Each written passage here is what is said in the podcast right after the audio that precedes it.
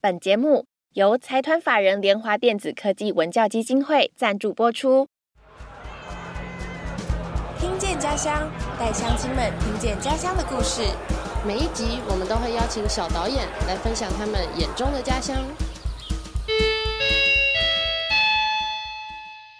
各位乡亲，开会喽！我是今天的总干事小花花永会，我是主委思云。今天呢，是我们听见家乡的第一次社区大会。相信各位乡亲今天来开会都还不知道我们要做什么，要讨论什么社区的事情呢？所以我们就重金礼聘到两位老师来帮我们做一些小小的说明。让我们欢迎台湾看见家乡教育推广协会的理事长胡彦光胡理事长，大家好。还有协会的秘书长黄玉清小黄老师，欢迎。不瞒大家说，就是呃，小黄老师其实。跟蒲主任，他们平常都是大学教授，没错，是在哪里服务呢？请思云介绍一下。小黄老师现在是在世新大学广电系担任教授，然后。为什么自己会卡住？因为蒲教授是他的 daddy，亲生的，亲生的，不是干爹。啊！今天第一个秘辛这么快就出来了，现在很流行干爹跟爹，对对对，我这是亲爹，我亲爹是在明治科技大学担任教授，同时呃，小黄老师还是。呃，podcast 的主持人，podcast 节目的前辈啦，真的，平生，谢 娘娘。小黄老师的节目是科技社群交敲门，跟媒体来做客，暗自 say。老师，我有上过媒体来做客，我我也有上过媒体来做客，我上过两集。好啊，好好好，大家如果有兴趣，我这样这样，大家有兴趣可以自己去搜寻，然后听听看小黄老师的这两个 podcast 都非常的优质哦。好，那呃，我们还想问老师的就是，等一下，你还没有介绍我亲爹，对不起，对不起，身为假女儿这样忘记，好好好，请请请，好的。胡老师呢，他现在除了是明治科技大学的老师以外，他同时还是通识教育中心的主任，然后负责很多。那叫什么？计划。大学社会责任计划。USR 的计划主持人，吃奶水都不知道要对。对，我真的名字太难了，要看一下稿，太多长长的名字。好，都介绍完了哈，对对，确定好。两位老师还有什么要补充的吗？很多哎，没有没有。好了，我也有上过小黄老师的那个课哦，大家都想，大家都在，这根本就是那种叫直系亲属繁衍，对对对，家族企业了。好。但是我们想问的就是，老师们平常都有在大学任教，然后自己手边有很多的工作，这么忙碌的生活，到底是在什么样的因缘际会下遇到看见家乡这个计划？其实这个故事真的要不知道从何说起，对啊，说不完，一千零一夜说我我一开始被邀请进了这个团队，其实是从听到小朋友说故事开始。或者是说小朋友拍纪录片嘛？因为最早我是看到那个花莲的柚子爷爷这样的一个故事，后来发现一些小朋友可以透过自己的影片拍摄，帮他自己的社区或他自己家乡做很好的事情。好，那柚子爷爷那个故事基本上就是说，他们大概是国小五五六年级的小朋友，然后一起帮这个花莲的一个老农民的爷爷，他有一个幼稚园。好，因为爷爷年纪大了，没有办法去做采收。然后也没有办法去呃去卖这些柚子，所以这些小朋友就去帮忙呃去整理这个柚子园，透过这个影片去做了一个这个柚子的销售。当初在拍摄的这些小朋友，甚至有些还继续在现在还在拍片。嗯，那我觉得他们一直保持着对于这种家乡的关心，还有对于媒体的这种呃不断的这种练习。那我觉得这个对台湾来说其实是一个很好的事情，就是说。我们的小朋友练习去说一个属于自己家乡的故事。我那时候其实我本来很早就锁定了苏文玉教授，那因为我觉得，哎，他好像在教育的这个场域里面，常常有人会提到他的这些教育的理念，所以当时我就想要锁定他。可是因为他在南部那么那么远，在台南，对我们没有办法出这种对交通费，所以那一次就是想说，刚好他要打书，我就透过出版社联络了他，他们说，哦，约到约到。结果苏老师这个人也很妙，他来电台受访，他买一送一，就他那天来还带着阿亮校长来，哇！可是明明要聊书。他们都不讲书，一直在那讲什么，有一个很好的计划，怎么怎么，然后就一直讲看见家乡。我想，嗯，什么计划？在节目访谈的时候，对，就是他们明明就应该要谈书，可是常常就是会主题会飘走。那我想说这两个人真的很奇怪。然后结束之后，因为他们两个一个要回南投，一个要回台南。那我这人就是心地很善良，各位都知道，对不对？所以我就载他们。但其实我就是想在车上打听，跟他们聊一点，讲那天江到底在什么是什么东东。我在车上，他们就还跟我聊说，哦，呃，苏老师他看到偏乡的孩子啊，就是没有办法认同自己生长的地方，他其实是去带他们写城市。然后他们竟然跟他说，写完城市很厉害之后，就要去日本，就要去戏谷，就要去去去哪里，就再也不要回到这个鬼地方了。我那时候听到的时候，就想，哇。那那这个看家的计划真的其实蛮动人的，然后那时候我就心里一直告诉我自己说，不行跳坑，不行跳坑，不行跳坑，因为已经很忙了。然后我那时候跟我自己说，我一定要给自己一个月的时间好好想，等到结束之后，然后又隔一个月，那刚好那时候他们就要办惩罚，那惩罚那一天，因为苏老师其实就是用空拍机去。照很多家乡的故事，照家乡的照片。然后那时候我看的时候，我就开始有想到一些事情，觉得好像可以下去帮忙。但但但是要要就是但是要想清楚下去之后要怎么帮忙等等这样子。所以各位就是不好意思就被慢慢慢慢这个坑就慢慢长 长出来。边想的时候，然后觉得不小心越踏越深。决定的时候发现自己已经在坑里了，对对，已经出不来了。然后就后来又再把更大的一尊佛也带进来了。原来是这样子的奇遇记哦！刚才这个小黄老师也说，他邀请了这个苏老师啊，或者阿亮校长，他们其实是刚好有不同的背景，他们有背后有一个爱制造协会，那基本上就是教小朋友怎么样去自己去拼凑或制造一个机器，让小朋友透过一个操作一个工具里面去得到一种自己的能力。那我觉得爱制造协会在呃加入这样的一个媒体教育里面扮演一个非常重要的角色。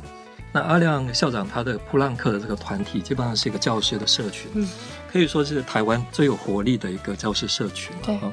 那所以呃，在这样的一个情下，又有这种教学的方法，又有一个教师的社群，再加上小黄老师的这些媒体的工作者，还有大爱台的一些朋友，其实我们后来还去呃慕尼黑去借鉴了呃其他的国家对于这些儿少的发声权的这些。不同的一些策略跟方式，还有一些节目的制作方式，所以呃，整个这种对于未来的愿景，还有怎么样教育我们自己的小朋友，就越来越有想法。采访到这边，先休息一下，接下来是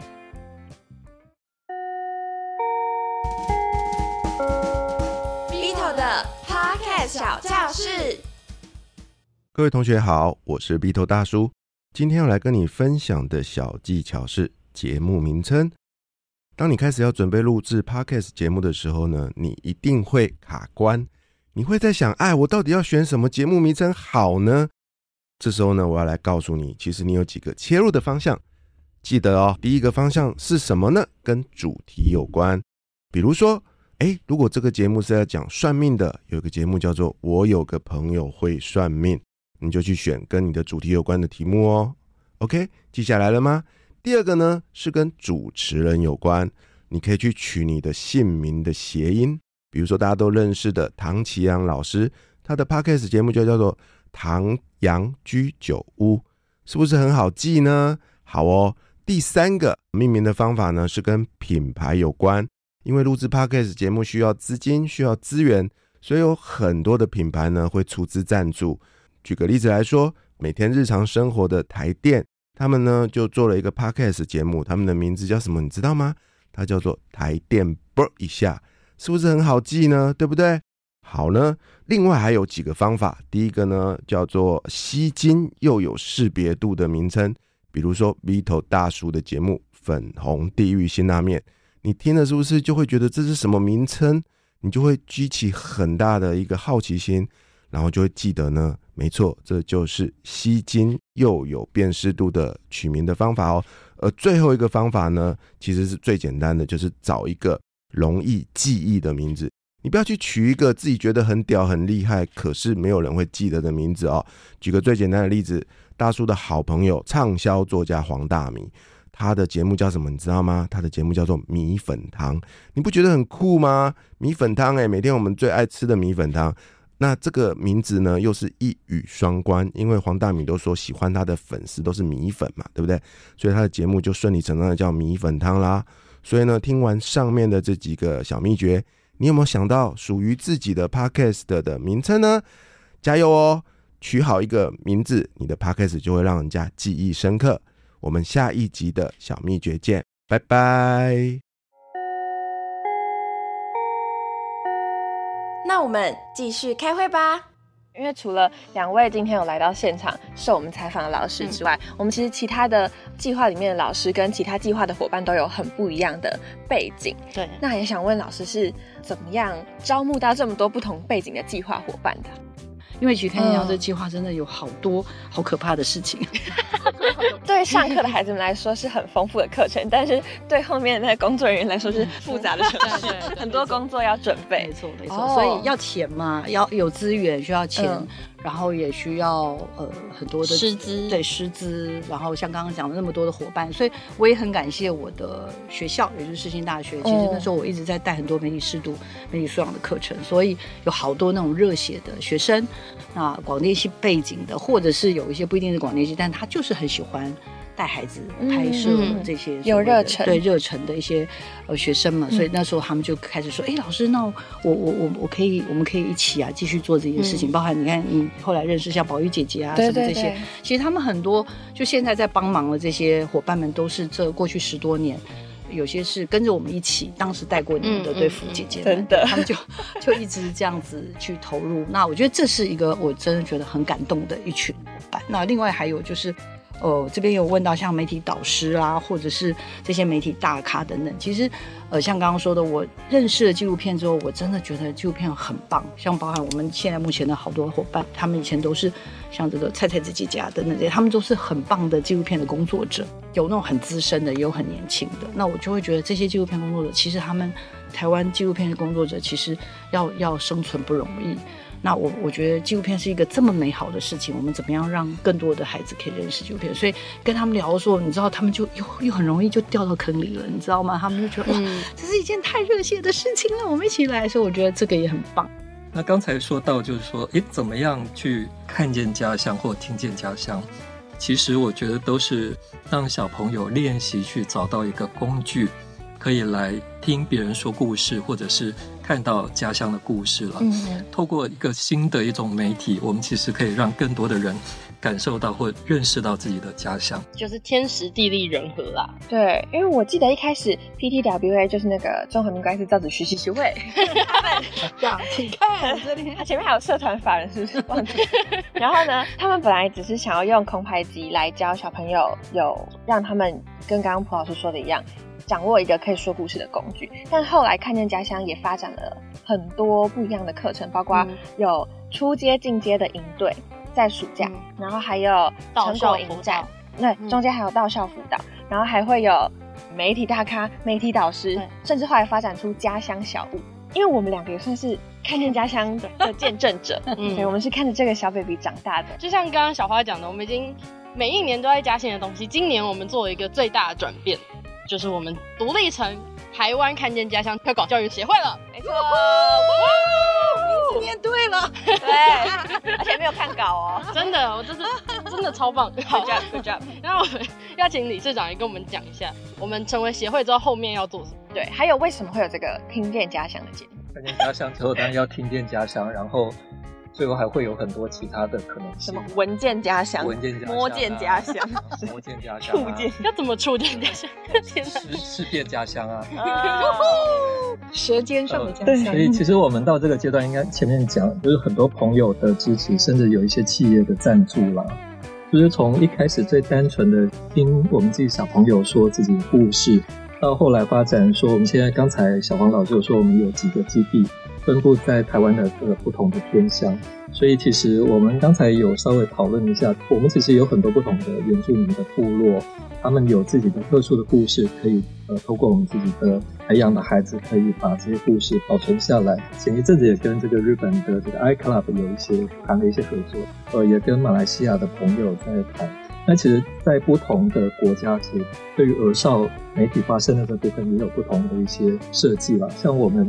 台湾呃，看见家乡主要是做国中小，但是在东京那边，在日本那边主要是做高中的部分。哦，那其实我们现在呃，在国内的各个大学也都有所谓 USR。那企业的部分，像有一些好朋友哦，我们基本上也在做一些 CSR 的一些合作。所以我想未来的发展是呃蛮值得期待。那我们呃回到整个故事的最初，就是还是希望让我们的小朋友有机会可以说故事给全台湾甚至全世界的呃听众，可以做一些分享。嗯，而且最重要的是，把他们推向世界的舞台之后，要让他们愿意回家，这才是最重要的。哇，一个很温馨的收尾耶！哇，好啦，总之这个听见家乡的 podcast 节目呢，以后就是会由我跟思云来主持，会在这个节目里面告诉大家基地小导演们，还有回流小导演们他们的家乡故事，还有他们拍摄的甘苦谈等等，也会采访我们看见家乡计划的工作人人员，所以有机会听到一些小小秘辛哦。那因为时间也差不多啦，那各位乡亲，今天的社区大会就开到这边喽。我们下次一定要记得准时出席社区大会哦。那我们今天就散会，拜拜。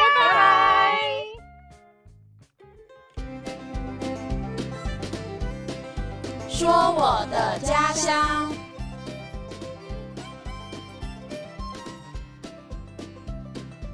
这个单元，我们将会邀请乡亲们投稿自己的家乡故事。投稿方式，请参考台湾看见家乡协会脸书跟 IG 的资讯，期待听见你们的家乡故事哦！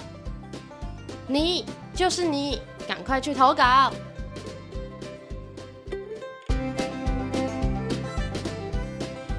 不想错过任何社区消息的乡亲，可以从资讯栏连接前往追踪台湾看见家乡协会的脸书、IG 跟 YouTube 频道。也欢迎乡亲们用家乡故事灌爆说我的家乡信箱，还要记得每周六准时出席社区大会哦。